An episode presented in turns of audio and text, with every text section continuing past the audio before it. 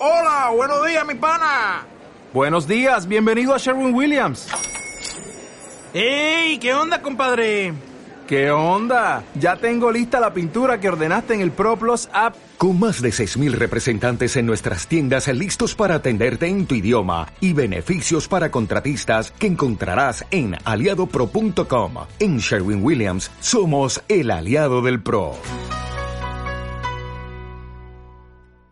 Estás escuchando Miradas a través de una cámara con Gemma de viajandoconmicámara.com en radioviajera.com.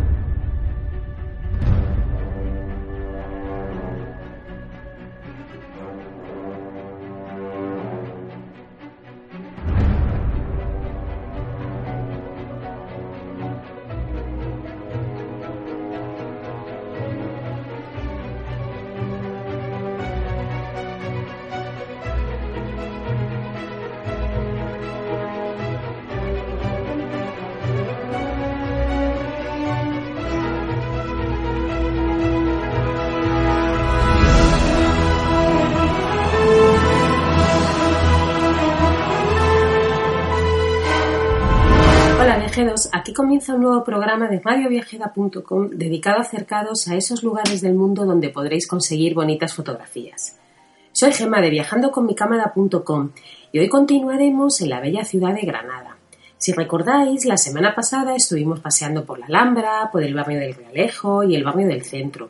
Y esta semana lo vamos a dedicar a dos de los más famosos barrios de la ciudad y a mí desde luego son los que más me gustan, que son el Albaicín y Sacromonte. Y también luego nos iremos a dar un paseíto por la zona más modernita de la, de la ciudad. En estos barrios vais a disfrutar muchísimo de la cámara, ya que es una zona eh, donde está llena de rincones para captar esas bonitas vistas, grandes detalles. No sé, yo creo que os va a gustar muchísimo. Así que sin más, vámonos a pasear por esta preciosísima ciudad. Tierra mora hasta la eternidad,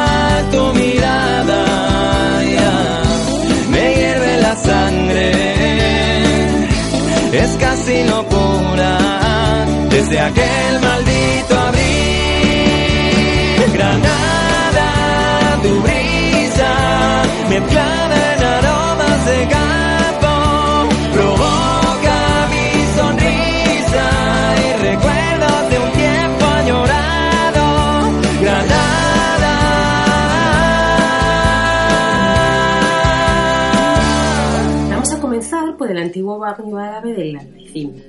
Comprende aproximadamente la zona situada entre la colina de la Alhambra o Cerro de San Miguel, la de enfrente, que es el Cerro de San Cristóbal, el Sacromonte y la calle Vida. Este barrio es un entramado de callejuelas, bares, terrazas, con lo cual yo lo que realmente os aconsejo es perderos por ellas, o sea, mm, andar sin rumbo que os vais a encontrar lugares fantásticos para fotografiar. Hay muchísimos itinerarios porque hay muchísimos rincones. Yo aquí os voy a proponer uno, pero vamos, mm, yo lo que sí que os recomiendo es que empecéis a andar y bueno, pues donde la mirada os lleve, ¿no? Yo voy a comenzar en la Puerta de Elvira, que se sitúa en la Plaza del Triunfo. El arco actual es del siglo XI, pero realmente el auténtico era del siglo IX. Este era el principal acceso a la ciudad durante la denominación islámica. Desde aquí podemos hacer varias cosas, ¿vale? Si por ejemplo subimos por la acera de San Ildefonso, llegamos a la iglesia que lleva el mismo nombre, que fue construida entre 1553 y 1559 y es de un estilo renacentista, pero con importante, bueno, una importante influencia mudéjar, ¿no? Si estamos en la misma puerta y torcemos hacia la izquierda, podemos continuar hasta la Plaza de la Merced, donde está ubicado el gobierno militar que ocupa el antiguo convento de la Merced, fundado en 19 en 1492 por los reyes católicos para la redención de los árabes que quisieran convertirse. Si giramos en esta calle Elvira para ver, mm, podemos ver la pequeñita capilla de estilo neogótico eh, llamada San Juan de Dios, donde éste vendía los libros para socorrer a los pobres. Y de ahí que en la calle haya pequeñitas tiendas de libros y artesanías que también, pues, también es muy, muy chulo fotografiar. Vamos a proseguir por la cuesta de la Lacaba. Si giramos la segunda calle a la derecha, eh, vamos a entrar en la puerta Monaita, que era uno de los accesos a la ciudad que fue construida en el siglo XI. Proseguimos hasta el Callejón de la Lona, donde se encuentra el mirador con muy buenas vistas de la ciudad y la conocida Casa de la Lona, llamada así porque antiguamente había una fábrica de telas donde se tejían lonas para las velas de los barcos. Pero a esta casa también se le llama la Casa del Gallo del Viento, porque hace referencia a una leyenda donde se decía que el día en que se destruyera la veleta o el Gallo del Viento caería la ruina sobre el palacio y sobre los dueños. Aquí la verdad es que las vistas son chulas, la casa es chula y podéis fotografiar pues cosas bastante bonitas, de detalles y tal.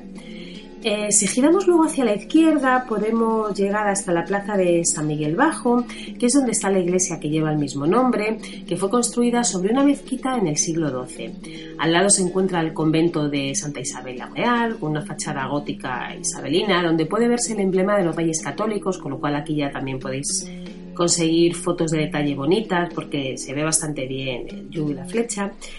Y bueno, pues la, aquí la reina fue la fundadora del convento en 1501, con lo cual, bueno, pues permanece bastante bien.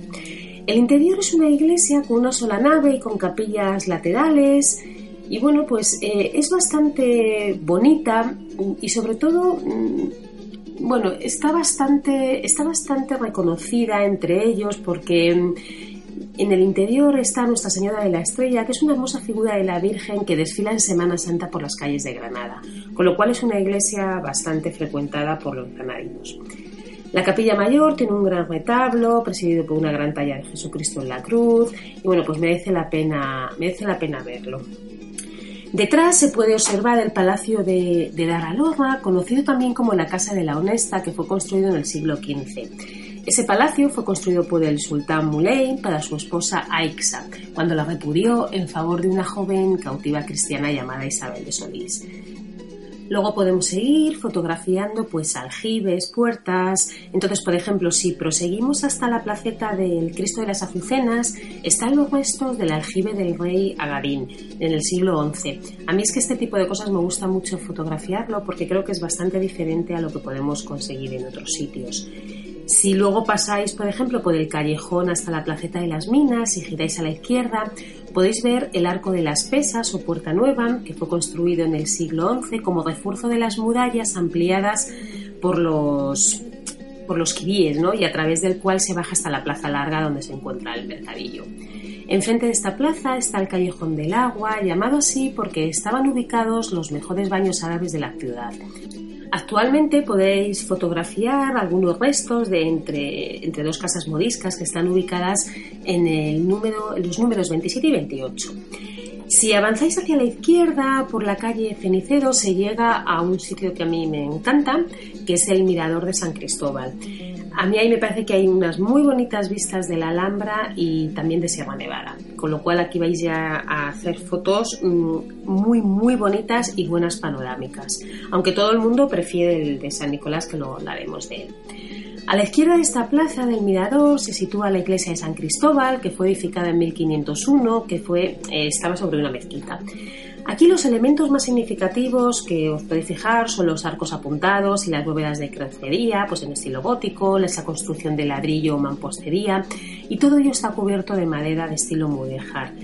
Eh, en ella tiene una sede la Cofradía de la Estrella y al lado se encuentra otro de los aljibes súper bonito del siglo XII llamado el aljibe de Axadea. Mm, ahí podéis bajar porque se, podéis descender por una escalera y conseguir también fotos chulas y pues llenados de, historia, ¿no? Después podéis acercaros por el callejón del Mataderillo y llegáis a la plaza de San Bartolomé y a la iglesia que lleva ese mismo nombre. Esta fue levantada sobre una mezquita que se había destruido y se finalizó aproximadamente en 1574, consta solamente de una nave y la capilla mayor está cubierta con armaduras. La verdad es que eh, a la gente le gusta justo por eso, ¿no? Porque es un poco la, la capilla es un poco diferente al resto.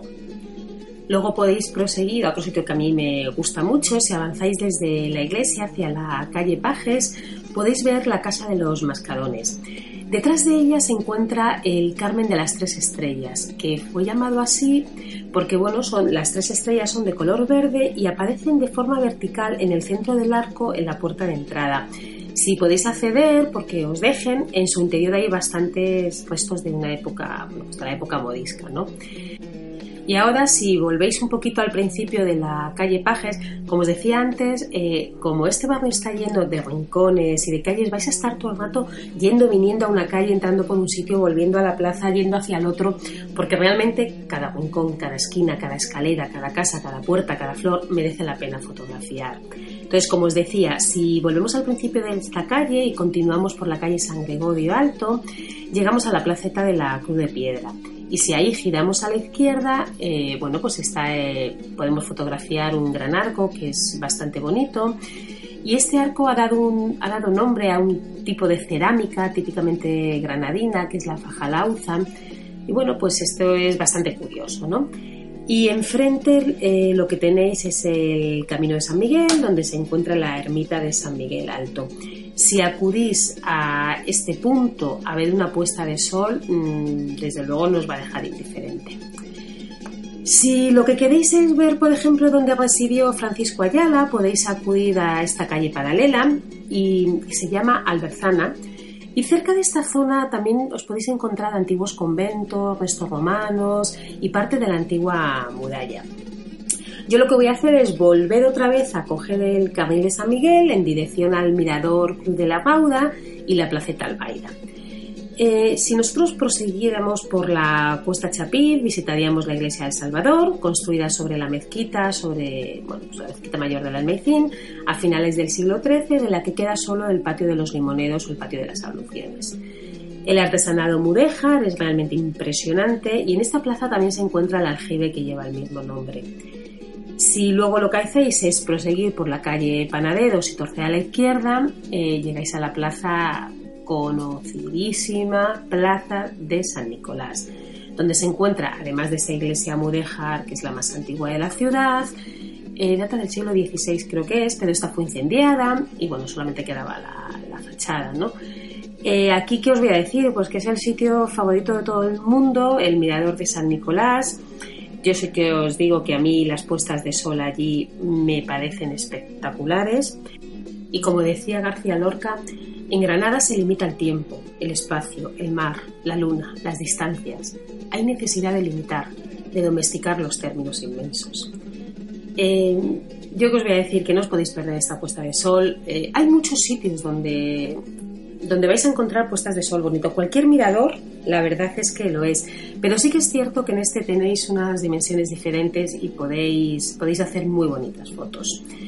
Em, después de quedaros ahí estupefactos, porque os vais a quedar, eh, podéis bajar por el Camino Nuevo de San Nicolás para encontraros el convento de Santa Isabel la Real, que fue fundación de los Reyes Católicos. Lo que pasa que, bueno, claro, después de estar viendo una puesta de sol allí ya poquitas cosas os sorprenderán, ¿no? Pero bueno, podéis continuar hasta la Plaza de San Miguel Bajo, cuya iglesia lleva el mismo nombre y fue construida en 1525 sobre una mezquita. Contiene los tres estilos arquitectónicos. A mí esta iglesia me gusta mucho fotografiar justo por eso, porque contiene tanto el estilo gótico, el renacentista y el mudéjar. Y por supuesto no dejéis de fotografiar su alminar, que fue declarado Monumento Nacional. Y también fotografiar el aljibe que está adosado al lateral que da a la plaza y que tiene el nombre de aljibe de San Miguel Bajo. Si salís de la plaza, por la calle que da justo a la portada principal, vais a llegar a otro sitio mm, súper típico de, este barrio, el Albaicín. A mí es una iglesia que me gusta mucho, que es la iglesia de San José. Esta fue construida en el siglo XVI, es de estilo gótico mudéjar, y a mí lo que más me gusta es que su torre, que está separada de la iglesia, es el antiguo alminar de la mezquita de los morábitos, que fue construido en el siglo XI en la época cirí con lo cual eh, es una fotografía también un poquito diferente, ¿no? Y en el interior se puede observar a quien le gusten las, las esculturas el Cristo del Silencio de José de Mora.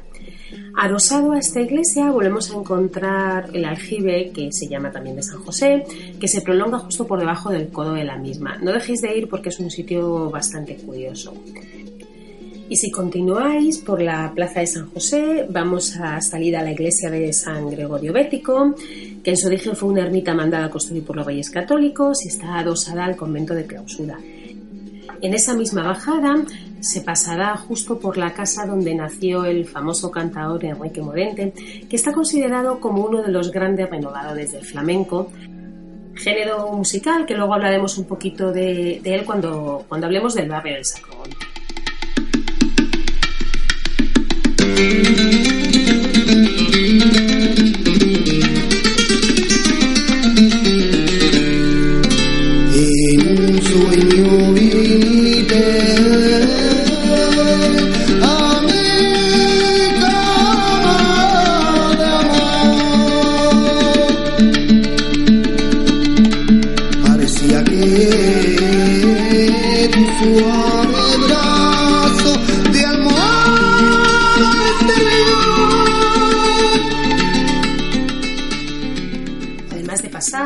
Casa de Enrique Morente, también pasaremos por el Carmen de los Cipreses, que fue donde vivió el ilustre escritor Nicolás María López, más conocido como Antón del Sauce.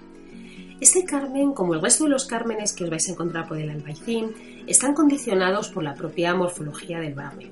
Es decir, pensad que es una colina densamente edificada, entonces sin posibilidad de expandirse. Con lo cual, ¿qué pasa? Pues que los cármenes se disponen en terrazas donde no faltan cipreses, parras, naranjos, rosales, huertos, con lo cual vais a ver un montón de hortalizas y árboles frutales para el autoconsumo de los dueños, Actualmente este Carmen eh, es propiedad de un particular, no se puede visitar habitualmente, pero si coincidís en que estáis por allí el 18 de abril, que es el Día Internacional de los Monumentos y Sitios de Patrimonio Mundial, bueno, pues los dueños dejan entrar en, en su casa, ¿no? Y si ya llegamos a la plaza, lo que nos encontramos es el inicio de la famosísima calle Calderería, que es una de las calles donde más se aprecia el pasado modisco de la ciudad.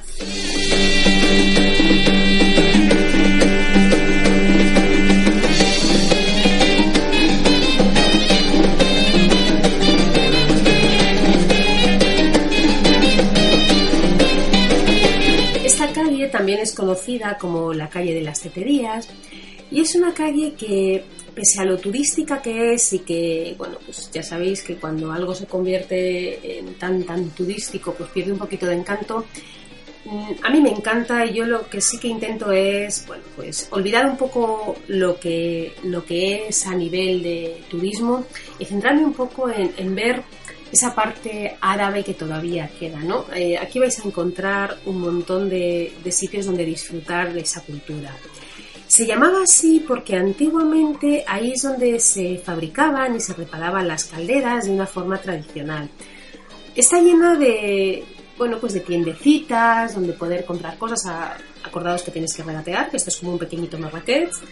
Luego hay un montón de teterías, un montón de tiendas de pastelitos árabes, de panaderías, no sé, intentar no ver esa parte de turismo absoluto y ver un poquito la esencia del mundo árabe en Granada, ¿no?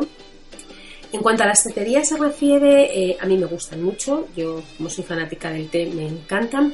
Sí que os voy a decir que hay, hay varias teterías que me gustan, que no están exactamente en esta calle, pero bueno, os voy a decir dos o tres por si os apetece pasaros. Me gusta bastante la de Abacoté, ¿vale? que ofrece bastante variedad de tés y tiene una terraza súper chula con vistas a la Alhambra, tiene un buen servicio, está bien. Está en la calle Álamo del Marqués 5, ¿vale? Eh, luego también podéis tomar otro tecito en la Tetería Oriental, que esta tiene dos plantas, esta es muy conocida. La planta de abajo tiene un ambiente inspirado un poco en el desierto y los oasis, mientras que la planta de arriba es un salón más árabe, más antiguo, ¿no? Em, esta tetería siempre tiene ofertas, sobre todo los fines de semana. Bueno, pues está, está bastante chula. Esta está en la Cuesta Marañas número 3. Luego hay otra también que gusta bastante, que es la tetería Casbah, que está en Calderería Nueva, en 4. El número 4 creo que es. Bueno, si os apetece pasaros por allí porque la verdad es que vais a pasar un ratito agradable.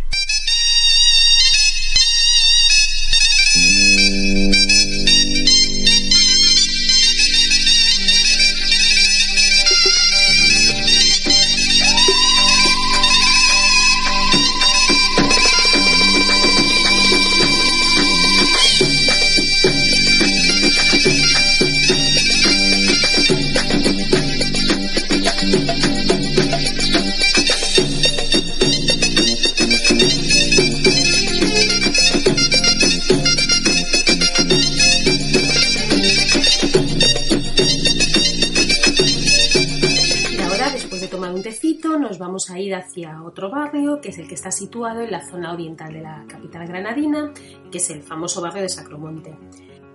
Es una de las seis barriadas que conforman el distrito del Albaicín y se encuentra en el Valle del Paraíso y de ahí que cogió su nombre. Al barrio se puede llegar, bueno, pues por varios caminos. Eh, yo quizá aquí voy a hacer la ruta más común, aunque voy a empezar un pelín más abajo, ¿vale? Porque quiero deciros una fotito que a mí me gusta mucho. Yo voy a comenzar en el puente del Aljibillo, que está justo al final del Paseo de los Tristes, y este puente servía para unir los dos márgenes de la Medina separados por el río. A mí es una foto que me gusta mucho desde ambos lados, ¿vale? Con lo cual no os la perdáis porque está bastante chula. Luego eh, vamos a subir por la cuesta de Chapid y a la derecha encontramos el Palacio de los Córdoba, símbolo del poder de la familia del gran capitán. Desde el momento en que fue vendido este inmueble, ya, bueno, pues hasta principios del siglo XX, tuvo diferentes usos, pasó por ser una fábrica, un almacén, un depósito municipal y ahora ya, bueno, pues es, una, es un palacio súper bonito, consta de dos alturas y tiene un torreón. Está rodeado de varios jardines y huertas y en él coexisten diferentes estilos, pero siempre en una perfecta armonía. La portada es de estilo renacentista y se accede al interior por un amplio zaguán, desde donde se pasa a un patio que tiene adosado un pilar a uno de las paredes. En el interior del, palacio se entremezclan elementos góticos con cubiertas mudéjares, con lo cual vais a poder conseguir, aparte del edificio en sí, que ya es muy bonito, vais a poder conseguir detalles artísticos y hacer muy buenas macros. O sea, no os perdáis porque este sitio también es bastante chulo. Si proseguimos, atravesamos el arco de San Juan de los Reyes, ahí nos encontramos con un centro concertado que es bastante conocido como, vamos, se le conoce como el Ave María Casa Madre, y al lado eh, se encuentra la iglesia de San Juan de los Reyes, que fue levantada sobre la antigua mezquita de Taibí. Esta iglesia consta de tres naves y a mí me gusta mucho lo que es la torre campanario, que es el antiguo alminar de la mezquita eh, del siglo XIII al que se le añadió el cuerpo de las campanas si queréis hacer una buena foto, eh, tenéis que hacerlo justo desde la parte alta de la plaza de las escuelas, porque si no, no se observa bien lo que es. Eh, lo que es la torre, ¿no? Entonces, subidos hacia la plaza y dentro de ella hacia la parte más alta, porque es donde mejor, mejores vistas vais a tener. Luego eh, seguimos por la misma calle, nos vamos hacia el Carmen de la Victoria, el cual se ubica sobre el antiguo convento de la Victoria. Este Carmen fue construido en las primeras décadas del siglo XVI para albergar a un grupo de frailes mínimos que fueron desamortizados en 1835 y se dividió justo en dos partes, una que pasó eh, a ser, bueno, más que a ser, a tener fines militares y la otra directamente se demolió. Abandonada la sección dedicada al uso castrense, pues que hizo la universidad? Lo adquiere como recinto conventual y este fue pues aproximadamente en el año 1944. Si seguimos por la misma calle, em, lo que nos encontramos es un sitio que a mí me encanta, son dos casas modiscas cuyos orígenes se remontan al siglo XIV. Su arquitectura y decoración es una fusión entre elementos cristianos y musulmanes. Ambos edificios se comunican entre sí, con lo cual, eh, no os perdáis este lugar porque vais a encontrar esa mezcla que os va a dejar unas fotos espectaculares.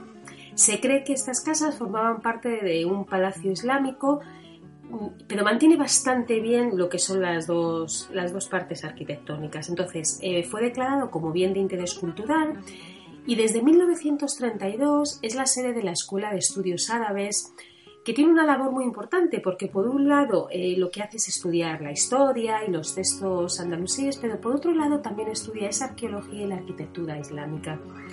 A mí es un sitio que me gusta mucho ir, si podéis no solamente vayáis al edificio y lo fotografiéis, que, es súper bonito, Intentad ver un poco eh, a qué se dedican, os lo van a contar sin ningún tipo de problema. A mí que me gusta muchísimo el mundo árabe, que yo en un momento dado estudié su lengua, la verdad es que tienen cosas muy interesantes, te lo explican muy bien y es bastante interesante. Está muy chulo también, podéis hacer bonitas fotos de los textos que tienen allí porque tienen unos textos antiguos con una caligrafía bestial. Bueno, luego podemos seguir y a mano derecha y antes de girar al camino del Sacromonte como tal, podéis fotografiar la escultura que, homenajea a uno de los gitanos más conocidos del siglo XIX, que se llamaba Mariano Fernández, conocido como el Chorrojumo. Y bueno, pues ya nos metemos lo que es en el camino del Sacomonte como tal y nos vamos hacia el Museo Etnológico de la Mujer Gitana, que está ubicado dentro del complejo municipal de La Chumbera. Este museo se distribuye en tres cuevas, con diversas salas, ofrece un poco lo que es un paseo por la historia, por la cultura y el arte del pueblo gitano, y hace especial hincapié en el papel de la mujer, ¿no?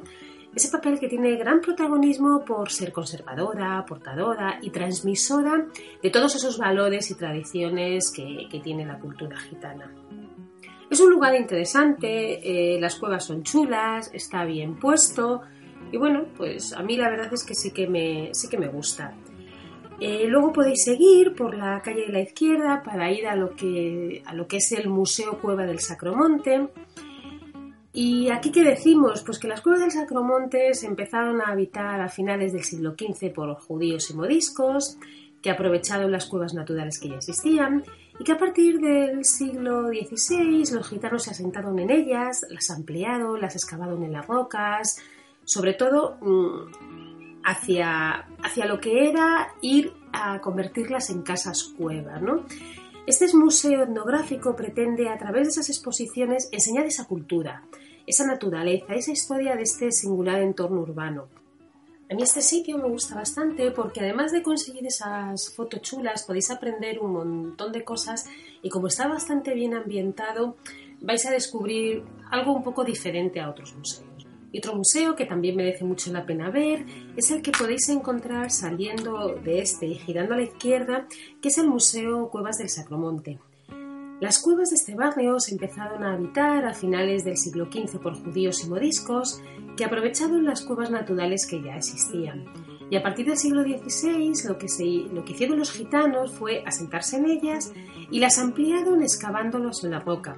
Entonces así lo que hicieron fue convertirlas en casas cueva. Este museo etnográfico pretende, a través de sus estupendísimas exposiciones, enseñar la cultura, la naturaleza y la historia de este singular sitio que no lo vais a encontrar en muchos lugares. Así que aquí se muestra la vida y los oficios tradicionales de sus habitantes, con lo cual yo de verdad que no me lo perdería porque aparte de que, de que está en un bonito sitio, vais a aprender muchísimo de, de la ciudad. Si luego volvemos hacia el camino del Sacromonte, podemos continuar hasta la maravillosa ermita del Santo Sepulcro. Frente a la fachada de esta ermita hay una cruz barroca que corona la última estación del Vía Crucis, levantado en 1633 por la Orden Tercera Franciscana, cuando erigieron un Vía Crucis entre la Cuesta Chapí y la ermita. Esta cruz es una de las pocas que se conservan en Granada, portando la imagen esfinjada de Cristo. Más adelante se construyeron las cruces que se señalaban en las estaciones. A mí este lugar me gusta muchísimo. En esta fachada se observa un arco de medio punto flanqueado por columnatas y en su parte superior existe un escudo heráldico y en su interior tiene planta de cruz latina y cubiertas abovedadas.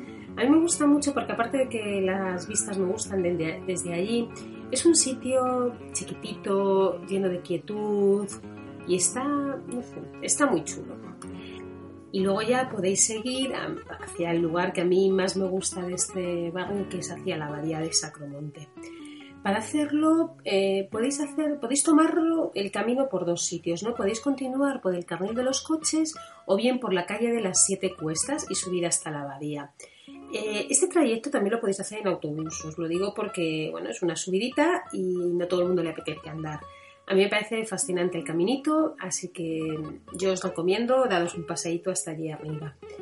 Esta abadía data del siglo XVII y el edificio en sí consta de tres partes, ¿no? Lo que es la abadía como tal, el seminario y la colegiata. Debajo de la iglesia se encuentran las catacumbas donde sufrió martirio San Cecilio, que fue el primer obispo y el patrón de Granada. En este lugar donde se levanta la abadía se encontraron unas placas de plomo escritas en árabe llamadas libros plumbeos, que relataban el martirio de San Cecilio, San Tesifón y San Lisio. El claustro consta de cuatro galerías con columnas toscanas sobre las que descansan arcos de medio punto, moldurados y con ménsulas en la clave. En el piso superior, que rodea el patio, se abren vanos rectangulares, acorados entre pilastras, con lo cual vais a conseguir ahí fotos chulas. La planta de la iglesia es de cruz latina, con tres naves y crucero, y la nave central se cubre con unas bóvedas de cañón y laterales un poquito de menor altura, que están abiertas en la zona central, con arcos de medio punto. También tiene bóvedas de arista, con lo cual tiene bastante riqueza arquitectónica. El codo de la nave central es de un barroco tardío y data de los años aproximadamente 1715 a 1717 y es obra del conocido Francisco Díaz de Rivero.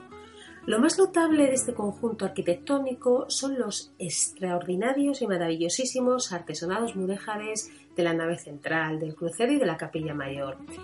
Y también no dejéis de fotografiar la techumbre renacentista de la primera de las diez capillas, ¿vale? Eh, fundamentalmente esa. Luego en la capilla mayor también destaca su retablo, que cubre todo un testero y que se adapta a la forma semicircular hay cosas bastante características en cuanto al arte se refiere, con lo cual es un sitio para visitar. A los pies de esta iglesia, en la nave lateral derecha, se venera la Virgen del Sacromonte o de las Cuevas y enfrente hay, hay, lo que es un altar que se encuentra el Cristo del Consuelo de los Gitanos, ¿no? tallado por José Risueño en 1695, que lo encargó lo que es el Cabildo.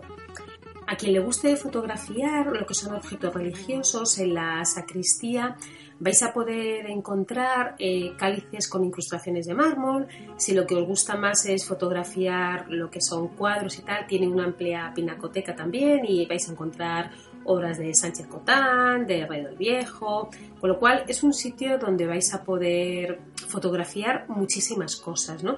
A mí de aquí me encantan las vistas de la ciudad y sobre todo es un sitio que como está tan alejado, aparte de que no hay muchísima gente nunca, es un sitio donde se respira paz, con unas vistas bonitas y la arquitectura merece muchísimo, muchísimo la pena. Y a ver, ahora os voy a contar un poco un tema que os interesa muchísimo, me habéis preguntado mucho sobre, sobre el tema del flamenco en el Sacromonte, ¿no?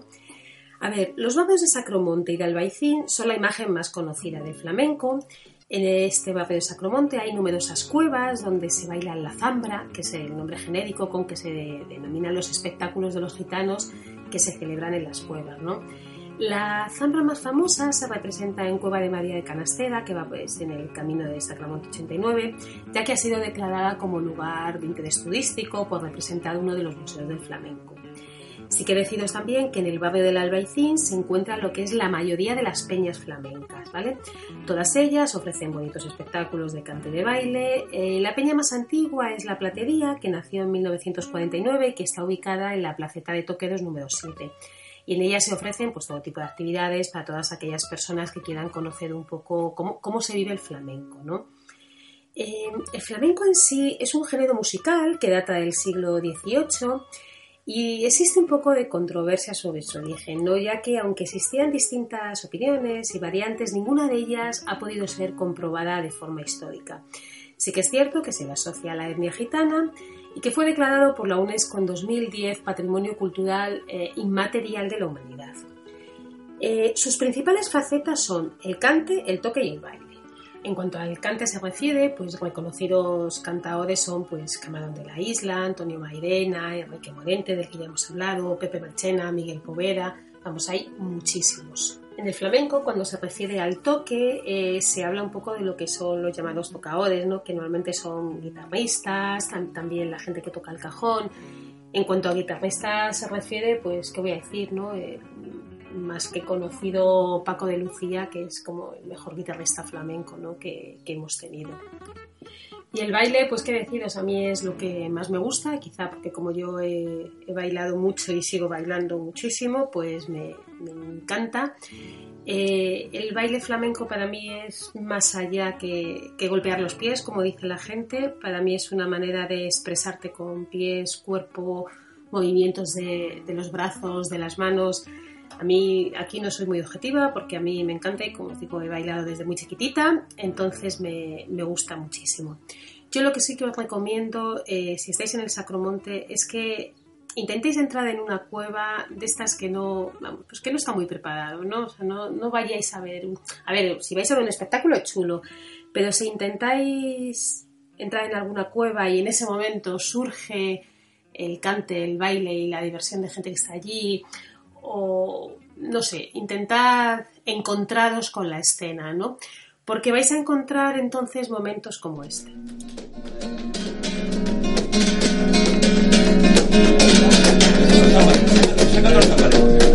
y él iba solo tambale, tambaleándose. Y él iba solo tambale, tambaleándose. Borracho de amor, borracho de hambre, borracho de alcohol, borracho que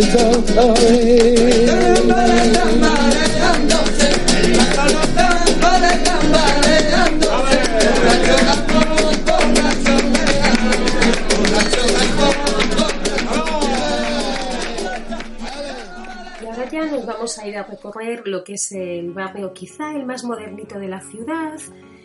Y para ello vamos a comenzar por Puerta Real, que es el centro neurálgico de la misma.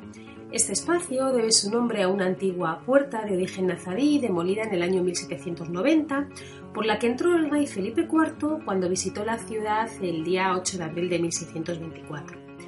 Desde aquí podemos hacer varias cosas. Eh, si bajamos por la calle Recogidas, pues lo que hacemos es acceder a una de las principales zonas comerciales de la ciudad. Y ahí tenemos un sitio que a mí me gusta porque destaca un poquito y se diferencia un poquito de los demás, que es justo en la confluencia de la calle Recogidas con la calle San Antón, encontramos el convento de San Antonio Abato, iglesia de San Antón.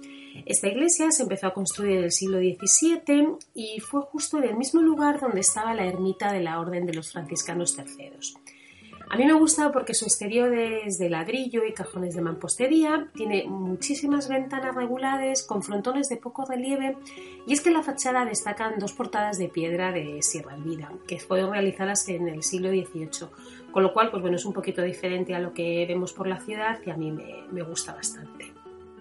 Si desde Puerta Real continuamos por la calle Acera del Darro, lo que vamos a ver es el Teatro Isabel la Católica, que está ubicado en la acera del casino. Y desde ahí podemos proseguir hasta un lugar que si se reúnen los aficionados ese día porque haya ganado su equipo, pues es, un error, es un error por la cantidad de gente que hay, pero es una gozada para las fotografías porque es algo diferente, ¿no? Eh, los aficionados del Granada se reúnen en esta fuente llamada la Fuente de las Batallas, bueno, pues para celebrar sus éxitos, ¿no? Pues como en Madrid la gente se reúne en las, Cibeles o en Neptuno, ¿no? Si continuamos por la acera del casino y atravesamos lo que es la plaza del Campillo, podemos llegar a la plaza de Vivataubín, que es donde se encuentra el palacio que lleva el mismo nombre. En esta zona existía una puerta y una torre fortaleza árabe, la, eh, más al sur de la ciudad, quizá de la Reconquista. ¿no? Esa puerta desapareció y tras la conquista castellana los reyes católicos ordenaron reforzar esta zona defensiva y que hicieron pues dotaron a la antigua fortificación de un foso y de un puente levadizo. Después de pasar por varias transformaciones, hoy todavía podemos ver esa portada barroca donde destacan sus columnas salomónicas, Actualmente eh, es el Consejo Consultivo de Andalucía, pero desde luego bien merece acercarse y echar alguna fotillo porque está, está bastante chulo. Desde ahí también podemos proseguir por la carrera de la Virgen y visitar la famosa Basílica de Nuestra Señora de las Angustias, que es la patrona de la ciudad. Su fachada cuenta con dos torres campanarios y una portada realizada en mármol gris. Se accede a la basílica a través de una puerta con arco de medio punto y rematan a la portada, a mí me gusta mucho porque aparece realizada en hierro el corazón y las siete espadas sobre una jarra, ¿no? Entonces eh, es el símbolo de la hermandad de la Virgen de las Angustias y está muy bien porque es algo, como siempre digo, bastante diferente, ¿no? En los laterales de la fachada encontramos dos puertas, la de la izquierda que da acceso al antiguo hospital y la de la derecha que es el antiguo cementerio, ¿vale? Eh, la iglesia está muy decorada gracias a sus yeserías, pinturas murales, el retablo mayor tiene, bueno, pues tiene unos mármoles impresionantes, pero yo lo que os recomiendo es visitar el patio que se accede por la puerta esta de ladrillo que os he dicho que está a la derecha de la puerta principal. Eh, en este acceso vais a encontrar arriba una hornacina sin fondo con una estatua de San Cecilio que como hemos dicho ya es el patrón de la ciudad. Este patio es muy, es muy venerado por los devotos porque fue porque realmente en lo que fue la puerta lateral de la iglesia está el crucificado de piedra conocido como el Cristo de las Angustias. Eh, a mí me gusta mucho ir porque es un lugar donde se respira bastante tranquilidad y a mí ahí me encanta fotografiar la cantidad de gente que va a rezar, que tiene su momento. Entonces, esas fotos a mí ya sabéis que me gusta mucho hacerlas. Mm, también hay mucha gente que va a leer los poemas que están escritos justo al lado de Cristo. Normalmente nunca tienen ningún problema en que les fotografíes y a mí como me encanta fotografiar a la gente de espaldas, pues tampoco les, supone a ellos ningún problema. Y es un lugar que a mí me, a mí me gusta ir por, por, esos dos motivos, ¿no? por la quietud y por las fotos chulas que se pueden, que se pueden conseguir allí. Luego desde aquí pues podemos ir hasta el famoso Paseo del Salón y para ello lo único que tenemos que hacer es continuar por la Carrera de la Virgen. Y ahí lo primero que nos encontramos es la Fuente de las Granadas, que fue inaugurada en marzo de 2007 y esculpida por el artista granadino Ramiro Mejías. De todas maneras, antes de seguir con este itinerario por lo que es el, el Paseo Salón, eh, a mí me gustaría enseñaros otra zona que es el paseo del violón, ¿vale? O sea, nos vamos a dirigir, aquí vamos, luego vamos a volver, pero primero nos vamos a dirigir hacia el paseo del violón para cruzar el río Genil y visitar sitios que la gente no los visita mucho y a mí me parece muy bonitos, ¿vale? Uno es la ermita de San Sebastián, que fue en su origen un modavito, un oratorio musulmán construido durante la denominación almohada en el año 1218 y hoy es el único que se conserva en España que data de esa fecha, así que ya sabéis, esto no lo podéis perder simplemente por verlo y luego por fotografiarlo, que también es chulo. Eh, a mí me gusta mucho eh, fotografiar el puente Genil porque este puente, conocido también como puente romano, fue construido en la época ciría, a finales del siglo XI y principios del XII, y tras ser parcialmente destruido por unas riadas, fue reconstruido en el siglo XVIII. Este puente, que actualmente está formado por cinco arcos semicirculares en bóvedas de cañón, tiene 7 metros de luz cada uno, se apoya sobre gruesos machones reforzados con tajamades angulosos por el, frente, que son los que reciben la corriente. Entonces, este puente, eh, aunque efectivamente está reconstruido y a la gente no le gusta fotografiarlo, a mí sí, porque desde ahí se pueden conseguir bastantes fotos bonitas, incluso la del mismo puente. Cogedos los dos, los dos extremos y ahí vais a conseguir unas tomas bastante chulas. Eh, si continuáis por esa misma calle vais a ver el Palacio de Congresos que fue inaugurado en el 92 y aquí las fotos son un poco diferentes porque son fotos de, bueno, pues es un edificio que está revestido en su interior de mármol blanco, verde y rojo, que son los colores de la bandera granadina, pero es un edificio con un diseño, dimensiones y prestaciones, bueno, pues bastante, bastante importante. Entonces, eh, difiere un poco de la arquitectura que estamos viendo en la ciudad, pero yo creo que una fotillo, ya que estamos allí, hay que hacerla, ¿no? Y luego, enfrente del, Congreso, no dejéis de visitar, por supuestísimo, lo que es el Alcázar Genil, que es conocido como el Palacio de Abu Said, que data de 1218. Esta zona eh, no se suele ir, como os decía antes, la gente normalmente no cruza el puente, pero no dejéis de ir porque en sus inicios era una residencia palaciega que se encontraba situada pues, a las afueras de la ciudad. Y entonces en estas residencias que eran conocidas como almunias, eh, esa edificación eh, era bastante particular. Hoy en día de la edificación original solamente se conserva el cuerpo central, la cuba y dos, y dos pequeñitas alcobas.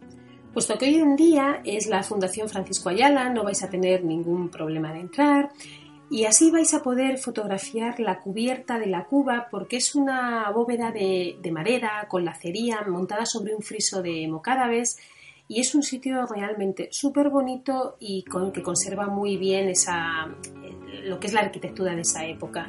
Así que no dejéis de fotografiarlo. Y luego, pues bueno, volviendo hacia la Fuente de las Granadas y volviendo otra vez hacia lo que comentamos antes del Paseo del Salón y el propio río, pues nos encontramos ya con varias cosas, ¿no? Por ejemplo, con la Plaza del Humilladero, con la Biblioteca Municipal del Salón, que está en sus orígenes, el edificio fue concebido como un salón de baile y el kiosco de música octogonal fechado en los años 90. Podemos continuar por el Paseo del Salón hacia el Paseo de la Bomba y este paseo fue llamado así por la Fuente de la Bomba, que es de estilo afrancesado, con lo cual toda esta zona eh, vais a poder realizar mm, fotos muy bonitas porque tiene un estilo muy francés y ya sabéis que, ahí lo que vais a encontrar es elegancia y, fotos muy muy entrañables. Luego también vais a poder hacer fotos muy bonitas en la acera de la izquierda, porque como antiguamente estaba la huerta de la Escoriaza, tras su edificación a finales del siglo XIX y principios del XX, la clase alta granadina construyó allí sus palacetes y hoy todavía figuran mucho, entonces vais a poder realizar unas fotos muy bonitas. En la parte derecha se encuentran diferentes fuentes, el monumento al duque de San Pedro de Gelatino, el busto de bronce dedicado a Francisco de Paula Valladar. Bueno, pues todos estos jardines al final tienen más de 8.000 metros cuadrados y fueron declarados jardines históricos en 2017. Yo os recomiendo que además de inflados hacer fotos porque aquí son muy bonitas, que os toméis algo también en el famosísimo kiosco Las Citas, ¿no? que está construido con estilo modernista. Y bueno, pues es un poquito la tradición, ¿no? Todo el mundo que vamos por allí al final nos sentamos allí y hacemos unas cuantas fotitos. Este paseo finaliza en el Puente Verde, que fue construido durante la dominación francesa, de ahí su similitud a los puentes franceses, así que aquí también vais a poder conseguir fotos chulas. Y luego, para finalizar esta zona, podéis proseguir por la Costa de los Molinos para ver la Casa Molino de Ángel Ganivet, que tiene su origen en un molino civil en 1073. Se sustenta sobre cinco bóvedas de medio cañón en piedra, bajo las cuales pasa la acequia del Genil.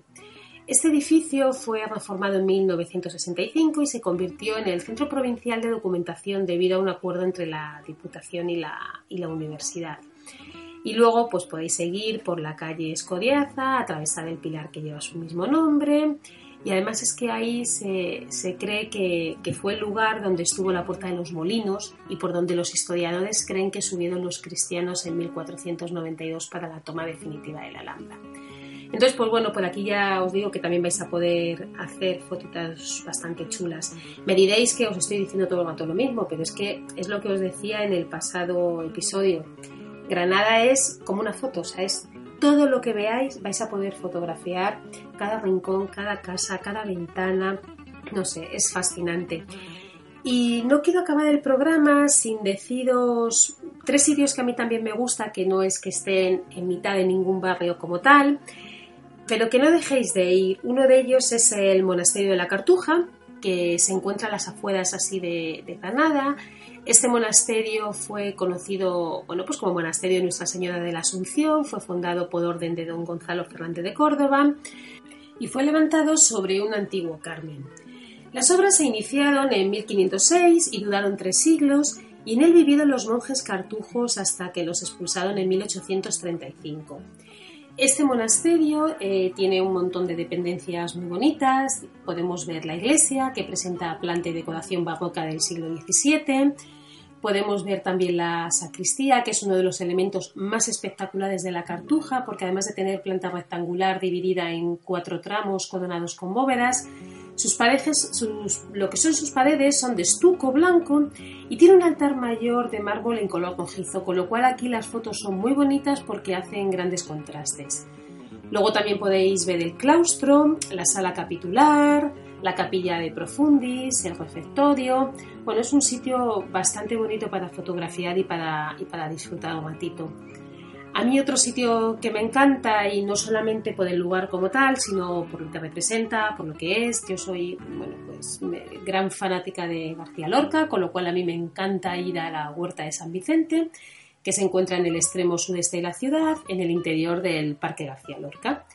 La Huerta de San Vicente fue la casa de verano de la familia Lorca entre 1926 y 1936. Es un lugar de memoria histórica y literaria, las visitas son guiadas y se llevan a cabo cada aproximadamente 45 minutos. Eh, lo que es en el recorrido vais a poder ver lo que es el ambiente y, vamos, lo que era el ambiente y la decoración de una casa granadina de campo de principios del siglo XX. También podéis ver las obras que escribió allí Federico García Lorca y un montón de elementos concretos de la vida diaria de la propia familia, ¿no? Esta casa museo tiene como dos áreas, una que son las estancias de la casa, como por ejemplo vais a ver la sala del piano, la cocina, el comedor, el dormitorio de Lorca, y luego otras partes que son la sala de las exposiciones, eh, y bueno, pues lo tiene como en tres de las habitaciones del piso superior, se muestra lo que es una exposición permanente y exposiciones temporales, ¿no? Aquí vais a ver pues dibujos, fotografías, manuscritos, A mí la verdad es que es un lugar que me encanta, además de visitar la casa como tal, se desarrollan muchas actividades culturales relacionadas con pensamiento, arte, literatura. Aquí también vais a poder ver conciertos, encuentros con escritores. Y a mí, por ejemplo, me encanta fotografiar esas estancias, ya os digo que no solamente por cómo es y lo que representa, sino porque, bueno, pues para mí es un sitio mm, súper emblemático, ¿no? Porque, pues me encanta, me encanta Lorca como, como, escritor, ¿no? Y otro sitio bastante chulo y además si vais con niños más todavía es el Parque de las Ciencias, fue el primer museo interactivo de la ciencia en Andalucía y es el parque, eh, bueno, pues por antonomasia donde los niños se lo pasan pipa, ¿no? Eh, tiene varios espacios expositivos y dispone de diversas áreas, vais a encontrar exposiciones permanentes, pues que van desde la aplicación de concepción del universo y del cosmos hasta salas donde se explica el cuerpo humano o salas donde se aprende sobre la percepción a través de la luz, del sonido. Bueno, está bastante chulo. También podéis ver la zona del planetario y hay exposiciones temporales muy chulas. Hay muchos talleres de los niños, con lo cual si vais con ellos los podéis dejar por allí y aprovechar a hacer unas fotitos de alrededor que están, que están fenomenal. Y bueno, ya que le guste la montaña, pues que os voy a decir que tenéis cerquísima Sierra Nevada, que la estación de esquí está situada en el Parque Natural de Sierra Nevada y que tanto en verano como en invierno vais a poder hacer un montón de cosas porque la estación tiene muy buenos servicios, ¿vale? Para, para la práctica de los deportes en invierno, pero también ofrece muchas posibilidades en verano. Con lo cual, mm, si queréis hacer fotitos de la montaña y tal, pues también, también aquí es un buen lugar. Música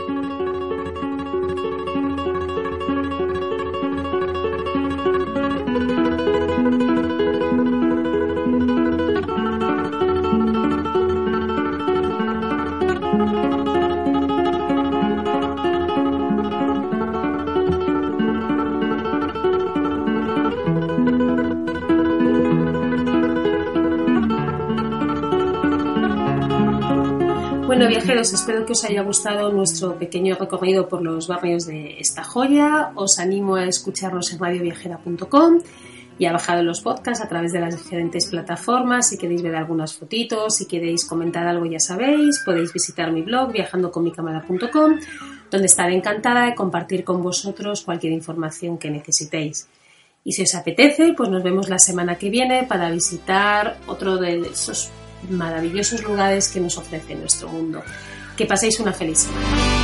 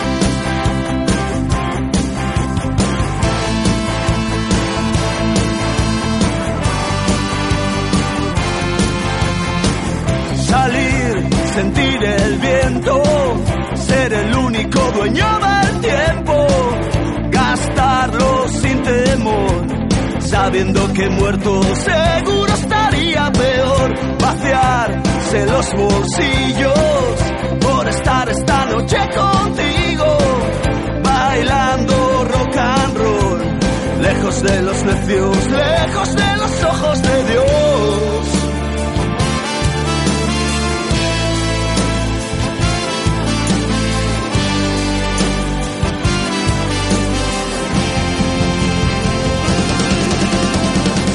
decir que aún tenemos tiempo, déjate ir, que salga de dentro, siéntete libre, no eres como ellos, eres de los que bailan al viento, dejarlo todo por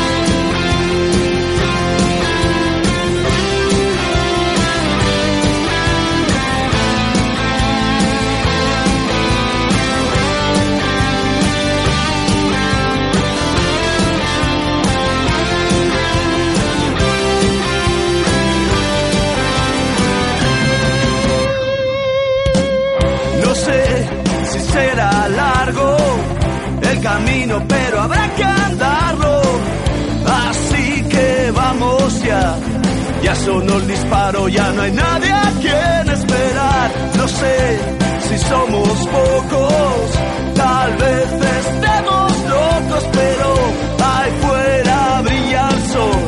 Y ya estamos cansados de vivir cantando al dolor.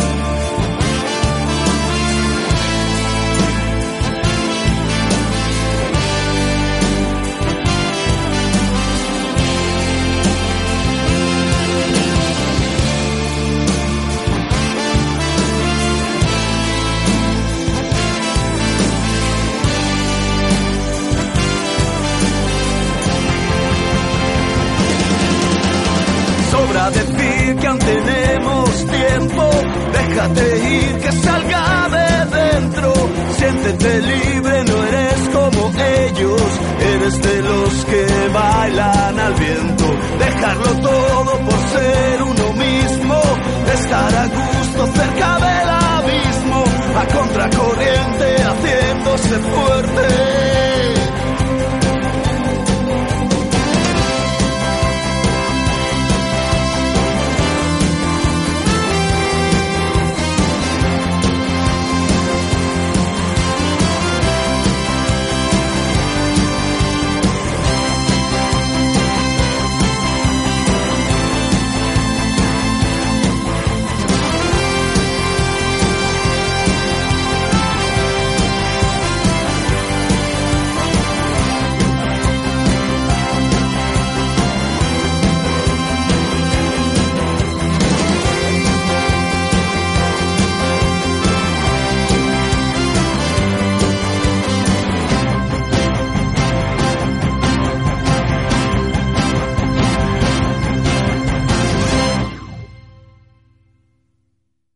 Waiting on a tax return? Hopefully it ends up in your hands. Fraudulent tax returns due to identity theft increased by 30% in 2023. If you're in a bind this tax season, LifeLock can help.